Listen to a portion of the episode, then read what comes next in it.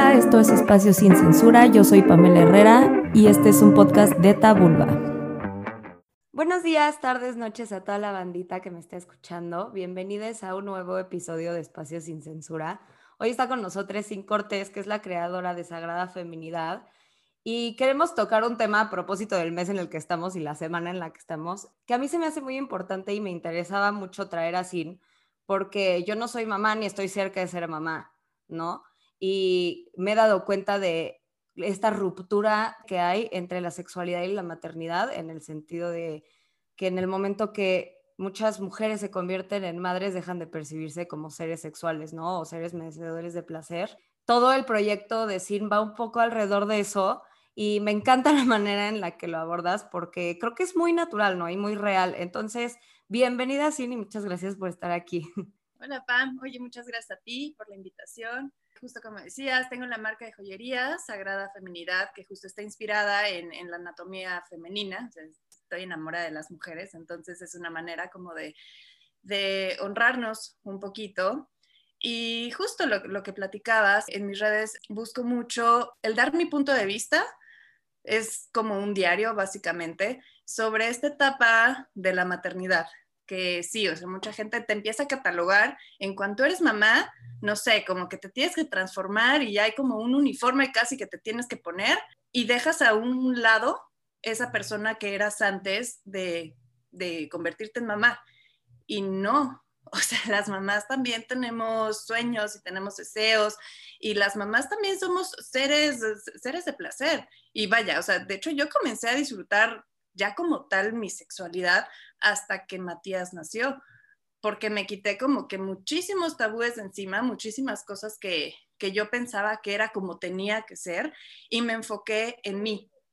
en mí, de qué manera yo puedo tener placer, de qué manera yo puedo llegar a un orgasmo, o sea, me empecé a enfocar en mí. Muchas veces parece que sucede al revés, y creo que justo todos estos tabúes que hay alrededor de la maternidad son los que ocasionan a veces esta ruptura, ¿no? Digo, tú sabrás mejor que yo, obviamente, de todo lo que vayamos a hablar el día de hoy, pero empezando por el tema de la lactancia, ¿no? Que también tú estás metida mucho en eso, y cómo ha sido algo tan satanizado durante tanto tiempo que desde ahí, ¿no? Y como siempre lo digo aquí en el podcast, eh, entendiendo que la sexualidad pues no es solamente el sexo como tal, sino cómo nos percibimos en el mundo, ¿no? Y qué tan cómodos estamos con nuestras cuerpas. Y desde ahí, el empezar con este proceso de lactancia es muy difícil para muchas mujeres, ¿no? ¿Tú cómo ves o cómo ha sido, cómo ha cambiado tu perspectiva con respecto a la lactancia o qué es lo que has aprendido y quisieras compartir el día de hoy sobre ese tema? Sí, la lactancia no, no es fácil, es, este, es necesario estar informada, tener una tribu y realmente estar decidida a que lo quieres hacer, porque también es muy válido esta otra parte en la cual hay mamás que dicen yo no quiero.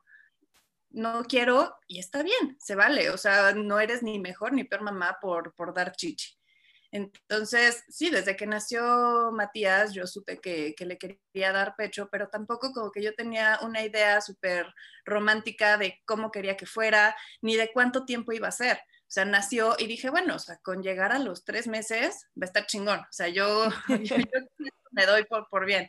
Y llegamos a los tres meses y dije, bueno, ahora a los seis. Y cuando Mati entró a la guardería, que fue cinco o seis meses, dije, bueno, chance, ya es el fin de, de mi lactancia, porque pues está en la guardería, porque pues mamá que trabaja, era algo que, que tenía que pasar.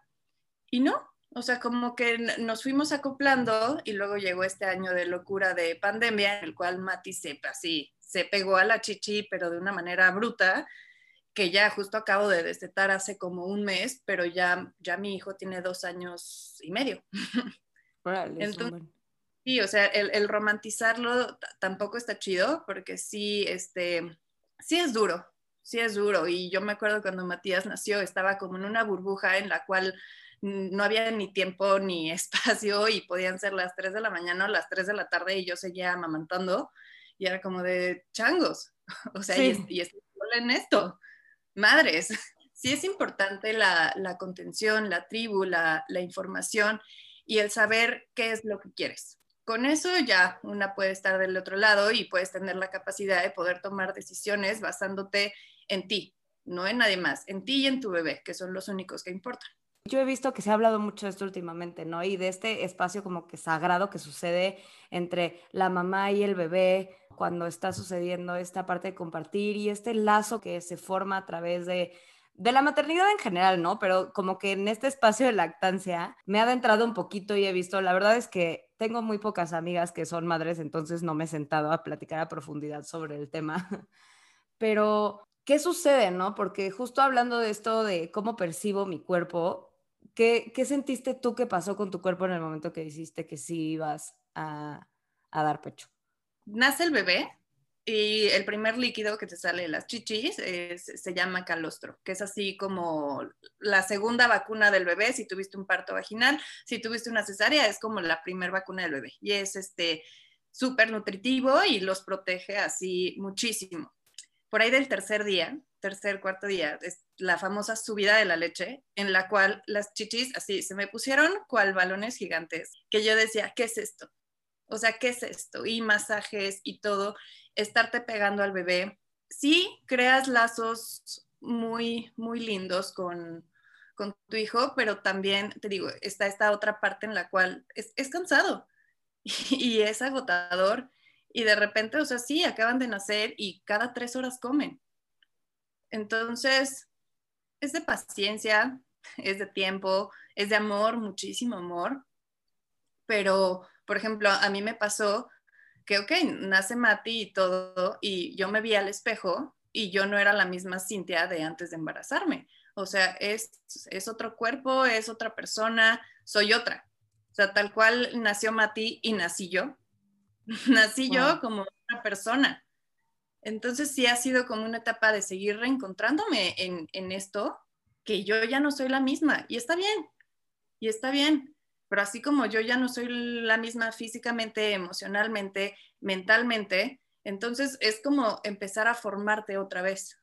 ¿Cuál era, por ejemplo, tu perspectiva sobre la maternidad o sobre ser madre antes de, de tomar la decisión de serlo, ¿no? Porque siento que también eso... es súper interesante. Yo hoy por hoy digo como, güey, yo la neta eh, creo que eh, prefiero adoptar, eh, no sé, por cómo está el mundo, por lo que sea, pero la verdad es que últimamente me está palpitando el útero cabrón. Digo, no en este momento de mi vida porque tengo veinticinco y pues no tengo una pareja estable ni nada, pero ha cambiado mi perspectiva alrededor de la maternidad tantas veces que ya no sé, y creo que ha de suceder esto como a la enésima potencia cuando... ya estás en ese proceso, ¿no? De decir, híjole, me imaginaba que esto iba a ser completamente diferente a lo que es, o tal vez era exactamente como te lo imaginaste. ¿Cómo fue para ti eso? Para mí nada fue como yo me lo había imaginado, nada. nada. De entrada, o sea, sí, amo, amo a mi hijo con, con todo mi corazón, pero no fue un hijo planeado. Es un niño muy amado, pero no fue planeado. Si yo lo hubiera planeado, yo creo que a la fecha yo no tendría hijos. Pero nació Matías y sí, o sea, otra cosa, otra cosa. Y yo tenía como muy romantizada la maternidad. Decía como de, ay, sí, y la familia, papá, mamá y el bebé. Y ahí te despiertas y los pajaritos cantan y, y no. O sea, pero claro que no. Dentro, yo me separé cuando Mati tenía cinco meses. Eso para mí, o sea, fue una ruptura no nada más emocional, sino de que se me cayó como todo el concepto que yo me venía armando. Ah, no, que siempre ese ideal de familia que yo tenía, pues ya no es. Entonces ya ha sido como, como una constante evolución en todo sentido. ¿Cómo pensabas que iba a ser con el tema de la sexualidad ya en términos de... del placer? Porque también, tanto Cintia como yo, pues igual y tenemos como esta perspectiva de que yo soy dueña de mi placer y me amo y me todo, pero desde luego que no es el caso de la gran mayoría de las mujeres, ¿no? Y menos en este país. Entonces, pues no sé, ¿cómo fue para ti? Y también con el proyecto de Sagrada Feminidad, ¿cómo fue el, el ver cómo vivían otras mujeres esto, ¿no? De cómo lo vivías tú y decías como, ay, güey, o sea, hay mujeres pasando por cosas completamente diferentes a, no sé, ¿qué rescatas de eso, sabes? Claro, antes de Matías, o sea, sí tenía muy presente el tema del placer y la masturbación, pero realmente mi pensamiento era más eh, falocentrista, era como de, ah, si voy a tener intimidad con alguien, inmediatamente piensas en el tema penetración y como lo que... pues así, o sea, desde que había empezado mi vida sexual, así era, y de cierta forma yo decía como, no, sí, o sea, sí he tenido orgasmos y todo, sí me conozco, o sea, frácatelas, nace Mati, y es, es natural, o sea, las hormonas, llega un momento en el que no, no te da apetito sexual, y es normal, si tienes un bebé recién nacido que cuidar, lo que menos vas a estar pensando es en eh, estar cogiendo. O sea, claro. si, no, si no duermes, además el tema de la lactancia, to, to, todo es, es normal, es un proceso natural. Y en lo que el cuerpo se vuelve a adaptar, el autoconocimiento es fundamental. Porque hay cosas que, por ejemplo, antes me gustaban, que hoy en día digo como, ¿en serio? ¿En serio? Entonces, para mí fue realmente reencontrarme con mi sexualidad. El decir como, o sea, sí, la penetración, todo, pero antes de eso hay, o sea, una escala de grises, no nos vayamos ni a negro ni a blanco, hay como una escala de grises infinita en la cual yo dije, bueno, si yo quiero tener placer con otra persona, debo empezar primero por conocerme yo, por saber realmente qué es lo que me gusta, por saber cómo me siento cómoda, por, por todo esto. Y justo me pasó, o sea, después de, de que nació Matías, que empecé a hacer esta introspección sobre el cómo había sido mi, mi proceso, porque tristemente muchas personas crecemos educadas por el porno y del cómo el sexo se, se tiene que ver, sobre cómo debe de ser la intimidad. Entonces, pues sí, empiezas tu, tu vida sexual eh, a temprana edad, bueno, o sea, digamos diecisiete, dieciocho años, y estás bombardeada por medios de comunicación que te dicen de, es que así se tiene que ver una mujer, así tiene que gritar cuando tiene un orgasmo, así tiene que ser. Y te meten eso en la cabeza que piensas que es lo normal, que piensas que es lo natural. Y justo te digo, el tirar todo esto, el deconstruirme en ese sentido, ha sido muy padre. Sí, no ha sido nada fácil porque también, también tristemente vivimos en una sociedad todavía muy machista, en el cual el placer está en torno al hombre. Que él diga y lo que él quiera y las posiciones que a él le acomoden, y si dura cinco minutos o tres horas, está bien. Y es como, wow, ¿y dónde quedo yo? ¿Dónde queda Cintia? ¿Dónde queda mi placer? ¿Dónde quedo yo? Entonces, sí ha sido, te digo, empezar a construirme en ese sentido y tener muy en claro de que si yo quiero tener placer con alguien, primero debo de conocerme yo. Eso para mí es básico. Y también el saber que intimidad no nada más es ir a, o sea, no solamente es tener relaciones sexuales, no solo es la penetración. Hay una escala así de mil cosas por hacer antes de llegar a eso. Justo esto que dices, siento que se hila un poco con el... Parece que te necesitamos ganarnos ese derecho de ser mujeres, ¿no? De reconocernos como mujeres. Y una vez que ya, no sé, el otro día estaba viendo... Eh, no me acuerdo en qué cuenta de Instagram, pero un post de cómo de verdad toda la vida te preparan para ser madre, pero como en un sentido súper, ya te puedes casar, ya sabes cocinar, ya te puedes casar, ¿no? Pero tienes que ser, aparte, justo como que hay un modelo de madre que es el único en el que puedes caber, ¿no? Según la sociedad.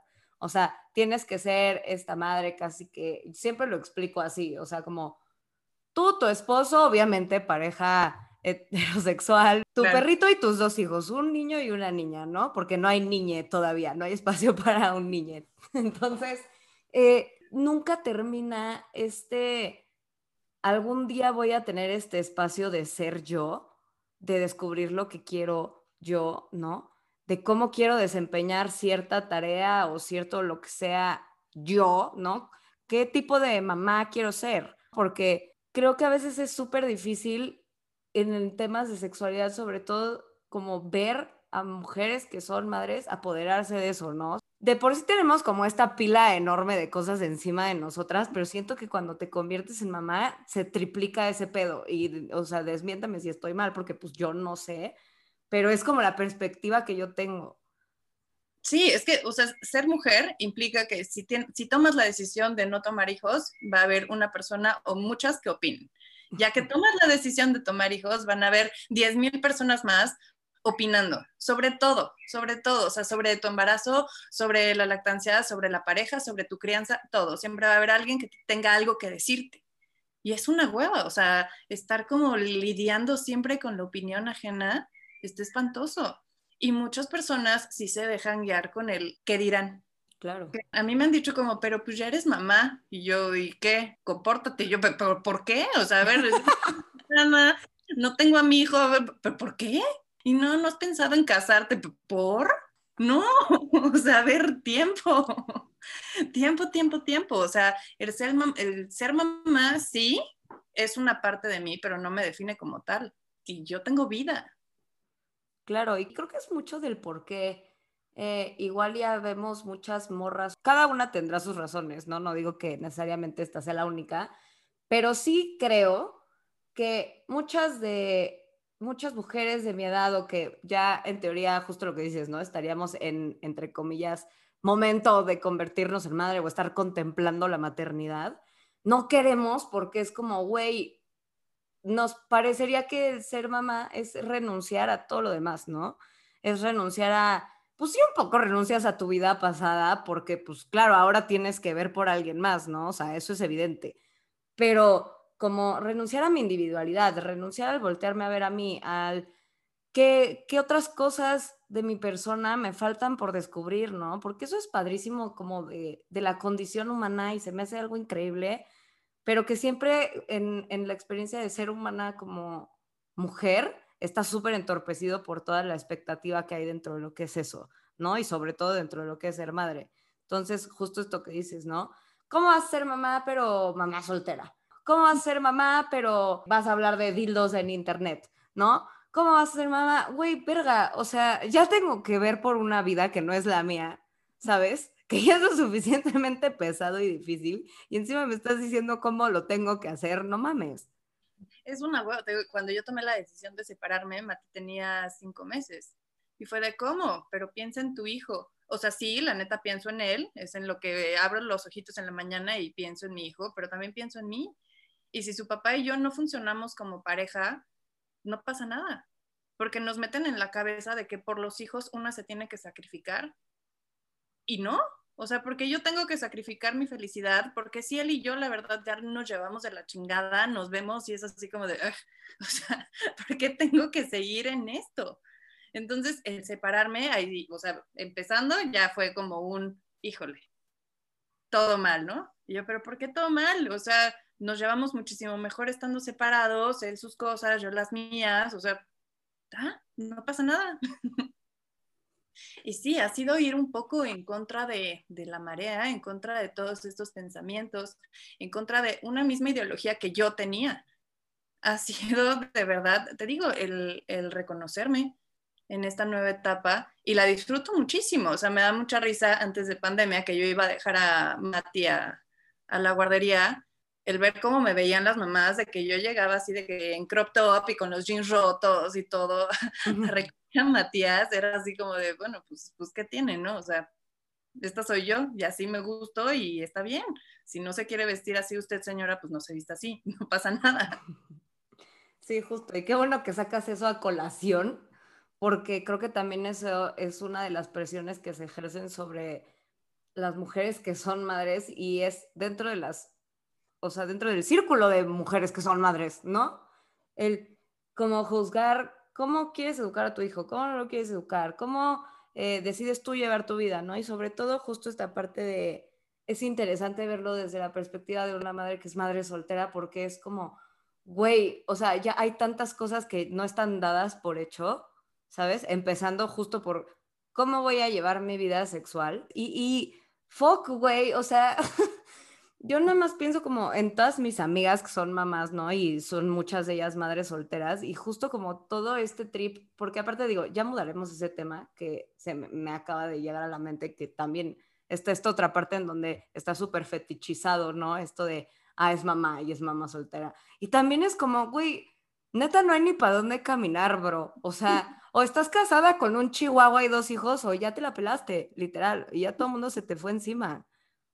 Sí, sí, o sea, el hecho de ser mamá soltera está cañón, el tener intimidad con, con otra persona que no es el papá de tu hijo, por lo menos yo tenía muchísimas inseguridades de que te digo, nació Mati, me vi al espejo y dije, híjole, ¿quién soy ahora? ¿De quién es este cuerpo?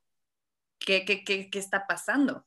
Entonces, el trabajar en mí, y una cosa es yo verme las chichis escurriendo de leche y la cesárea y que si la estría, que si esto, y otra ya es que alguien más lo vea. Entonces, sí ha sido como un trabajo como muy, muy interesante, muy interesante en cuanto a mi vida sexual después de la separación. Tampoco es que han dado así como muy activa, pocos días para mí, entonces como que soy, soy muy, muy selectiva. Y sí, al principio no, no fue fácil. Ya ahorita es así como de embrace it. Lo que ves, lo que hay. Y yo me siento poca madre, yo me siento chingona. Y está bien. Y es lo, lo normal. O sea, tuve un hijo normal. Y el cuerpo, o sea, la única constante en la vida es el cambio. Y sería ilógico que yo a mis treinta años siguiera tuviendo, o sea, tuviera todavía el cuerpo del dieciocho. Sería ilógico. Es como, no, pues, a ver, compa, esto es lo que hay, güey. Y yo la neta me siento chingona, así como estoy, yo me siento toda madre. Pero si es así, quitarnos de encima muchísimos tabúes y todo para poder lograrlo. Porque si de por sí yo tengo amigas que con su pareja, con el papá de sus hijos, les causa conflicto el que las vean desnudas, porque eso ya ni siquiera es algo que se tenga que tratar con la pareja, es algo muy personal. Entonces es como, si no quieres que alguien más te vea desnuda, es porque tú no estás a gusto con quién eres, con lo que traes, con el cómo te ves. Entonces es un trabajo interno. Sí, claro, completamente. Y empoderarte desde ahí, porque todo el tema del cuerpo, o sea, de por sí el tema del cuerpo, y lo hemos tocado aquí, o sea, miles de veces, es difícil, ¿no? O sea, es algo con los que, como morras en específico, nos han bombardeado toda la vida, que nunca vamos a ser suficientes, ¿no?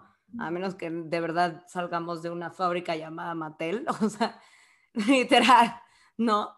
Pero el tema del cuerpo después de la maternidad es, es algo como que me vuela la cabeza muy cabrón, porque no mames cuántas veces he escuchado, eh, no me acuerdo cuándo fue la última, pero de verdad ya teniendo como todo este conocimiento y el, el haberme sensibilizado frente al tema, ¿no? De los cuerpos no se comentan y demás, no me acuerdo a quién escuché alguna vez decir como, es que desde que vi un bebé salir de la vagina de mi esposa, ya no me la quiero coger. Y yo, ¿qué, güey? ¿Cómo, ah. cabrón? O sea, me estás diciendo que cargué un bebé nueve meses, güey. Lo amé, lo cuidé, lo todo. Para que encima después salga y, y me haga sentir como que no soy suficiente, güey. Soy, o sea, soy de no. otro planeta, güey. Puedo dar fucking vida. ¿De qué me hablas? Simple estúpido mortal. O sea... No mames, no. Te, te digo, sí, hay que en serio ir en contra de, de todo eso. Primero, o sea, tenemos que empezar con nosotras. Porque yo sí he tenido como un proceso de deconstrucción que sigo en él. Y claro. sí, porque primero es yo romper con estos ideales que yo tenía para poder yo estar bien, primero yo y luego con otra persona. Entonces... Sí, no, no, no es nada fácil y de entrada, o sea, ya tienen, en México tenemos como esta palabra de, ah, es mamá soltera, pues es mamá luchona, ¿no? Y seguramente está buscando quién la mantenga, y que, ¿qué? ¿Qué, güey? Sí. No, no, no, no, no, no, no. Y además está cañón porque sale el primer bebé y no falta la persona que ya te está preguntando, ¿y el otro para cuándo? Espérate, güey, o sea, me ac- acaban de sacar uno, no sé si quiero otro. No lo sé, y a estas alturas no lo sé, o sea, sigo como con ese dilema de ya operarme y ligarme o de decir como, híjole, no lo sé, no lo sé, no lo sé, pero la gente siempre está como encima y siempre tiene algo que decir, siempre tiene algo que opinar, y sí, en cuanto al, al cuerpo, nosotras mismas como mujeres, cuántas veces yo no me he cachado volteando a ver a otra chava y teniendo pensamientos que no debería tener, de que es como, güey, ¿por qué estoy opinando sobre el cuerpo de alguien más? No, no, no, pero con eso crecimos. Es algo que digo muy, muy seguido, que es como, no nos culpo, pero sí nos responsabilizo de que una vez que seas consciente que eso pasa y de que eso haces y de que eso existe y de las repercusiones que tiene el que no pares con eso, no hagas nada al respecto, ¿no? Pero la autocrítica sobre todo creo que es lo más cabrón.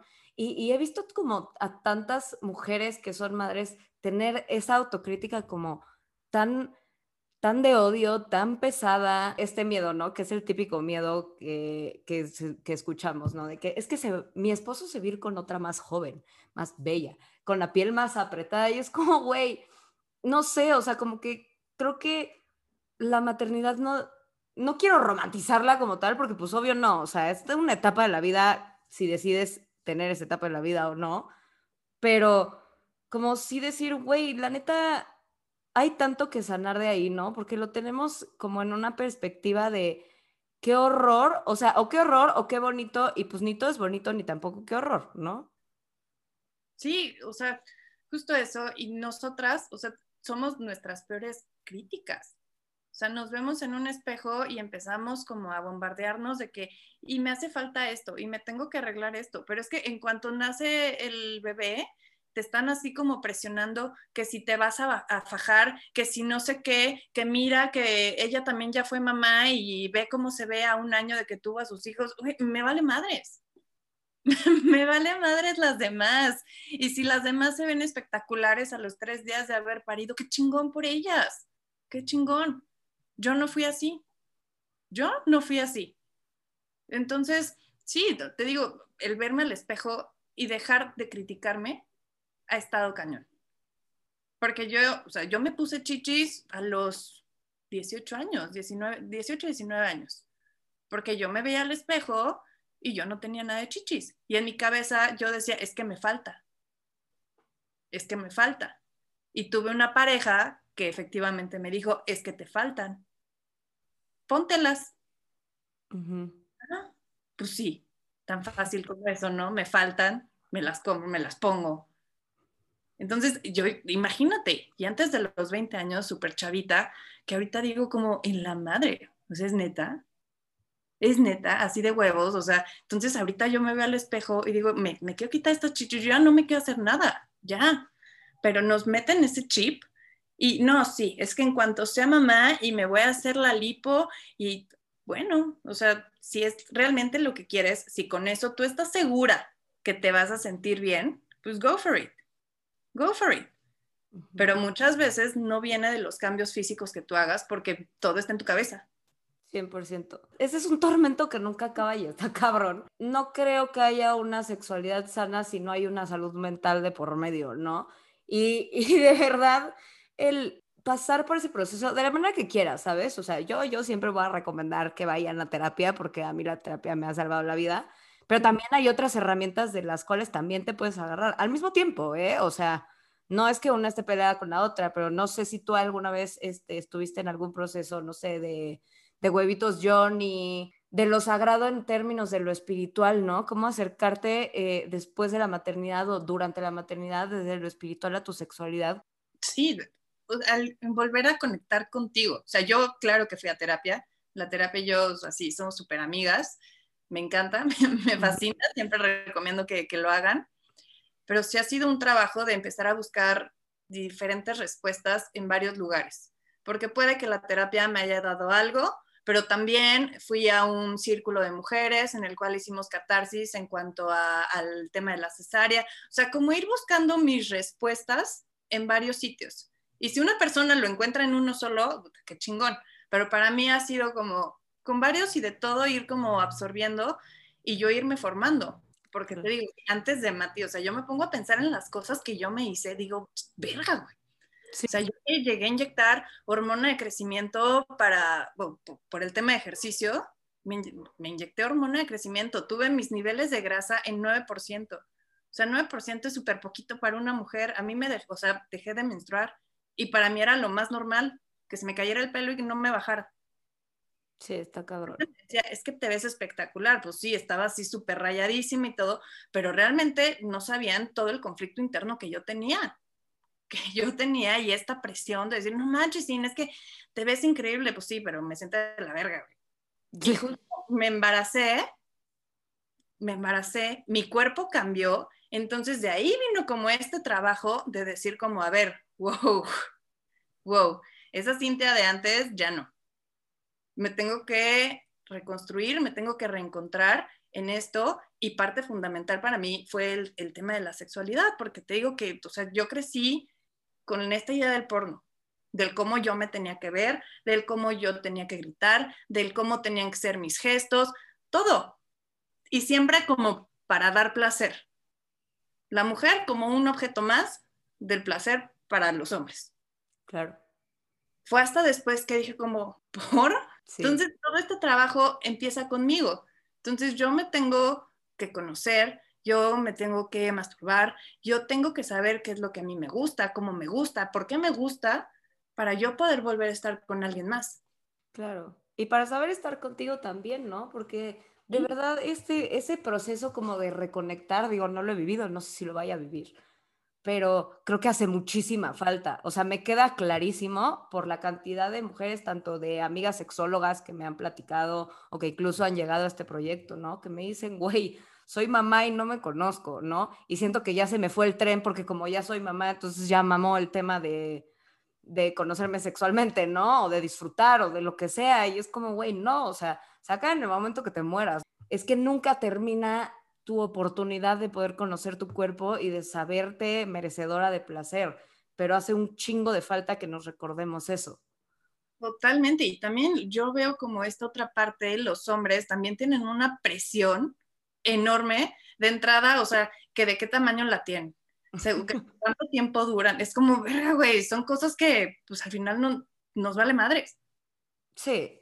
Nos, nos vale madres. Entonces también ellos así como que crecen en esta idea de, y los hombres no lloran, y los hombres tienen que ser así como todos unos sementales, y es como, no, a ver, no. También está bien que conectes con tu lado femenino, y también es, está bien que sientas, y que no quieras ser esa persona así de que, no, o sea, yo nada más voy a coger, no, a ver, tranquilo, güey. Tranquilo, no pasa nada. Entonces, te, te digo, son, son estas dos partes, o sea, en lo que a mí me ha tocado, o sea, conmigo, ha estado muy, muy, muy divertido, lo he disfrutado, ha sido una montaña rusa, o sea, sí he hecho catarsis así de que he pasado del llanto a reírme, o sea, y está bien, está bien, y sí, o sea, como mamás, primero estamos nosotras, porque si nosotras estamos bien, vamos a poder maternar de una mejor forma, a que si mamá no le está pasando nada chingón, pues imagínate de qué manera va a llevar su día a día con los niños. Entonces siempre les digo, pónganse como prioridad. O sea, yo entiendo que es difícil y a mí me cuesta mucho trabajo el pensar en mí antes que a mi hijo, porque ya por inercia es así como de, Mati, no, sí, pero a ver, wow, yo. Y empezar a quitarme todas estas culpas, todas estas culpas de que si le voy a dejar, un, no sé, todo un fin de semana a, al papá de Mati, se lo voy a dejar porque yo me quiero desconectar, está bien. Y eso no me hace ni mejor ni peor mamá. Que si yo un día quiero salir, está bien. Entonces, dejar de nosotras, te digo, a veces como que somos nuestras peores juezas en todo. Que si nuestro cuerpo, que si buena, mala mamá, que, que si todo. Dejar de querer complacer a la gente y empezar por complacernos a nosotras. cien por ciento. Oye, ¿y en qué momento de todo esto nace el proyecto de Sagrada Feminidad? Yo estudié diseño textil y moda en Centro.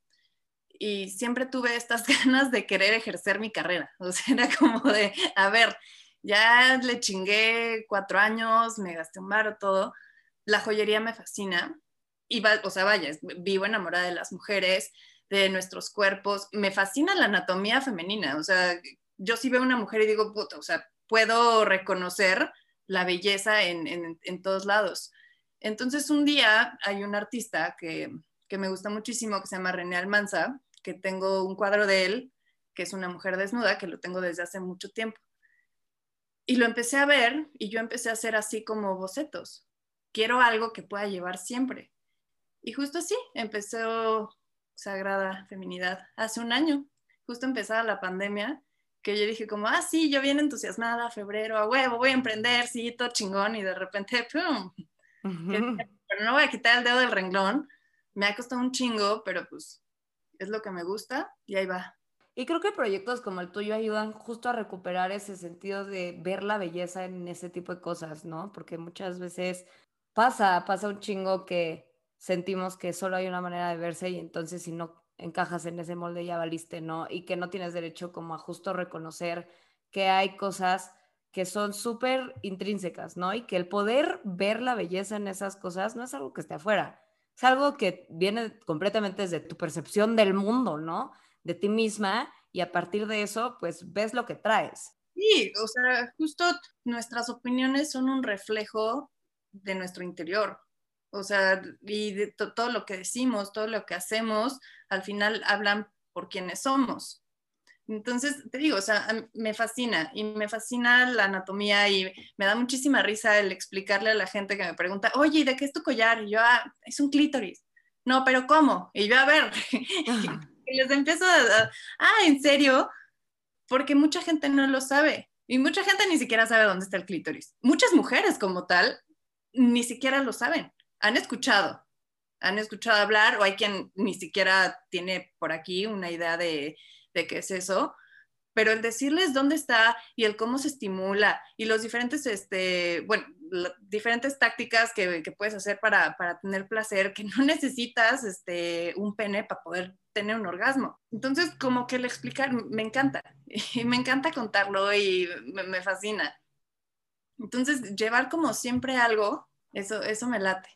Y creo que no había visto como un concepto como tal que tuviera eso, ¿sabes? Porque obviamente lo vemos en el arte y lo vemos en mil cosas, pero justo como que el tema de la joyería se me hace algo que, con lo que puedes conectar desde un lugar completamente distinto, ¿no? Igual que el arte y todo, pero como de una manera muy única. Y eso que dices, ¿no? O sea, lo traes puesto. Y el empezar a normalizarlo desde ahí, de lo puedo ver tan bello que me lo puedo colgar en el cuello, literal. Hice un verso sin esfuerzo, me acabo de dar cuenta. ¿Sí? Quedó muy chingón. Sí, el tener una vulva de plata colgada, que la gente diga, ¡ay, qué bonito! ¿Qué es? Y yo, ay, mira, pues es una vulva. No, ¿cómo? Es que mucha gente este, lo conoce como vagina. No, bueno, es que lo de afuera se llama vulva y lo de adentro. O sea, y de ahí ya empiezas a generar un cambio y la gente se empieza como a interesar y, y decir como, ah, o sea, y hay todo tipo de opiniones. Como todo en la vida, hay todo tipo de opiniones. Habrá gente a la que le guste, otros a la que no le, les guste. Pero pues está bien, ya estás como generando un cambio de cierta forma. Y pues yo te quiero aplaudir eso, la verdad, porque creo que hacen falta proyectos como este, ¿no? Hacen falta conversaciones como esta y hace falta que dejemos de pensar que en el momento que nos convertimos en madres dejamos de ser mujeres, porque eso no es verdad. Entonces, eh, pues yo te quiero agradecer muchísimo el que hayas estado aquí hoy hablando de esto, compartiendo tu experiencia y todos tus aprendizajes, porque pues es algo que yo nunca hubiera podido hablar, ¿verdad?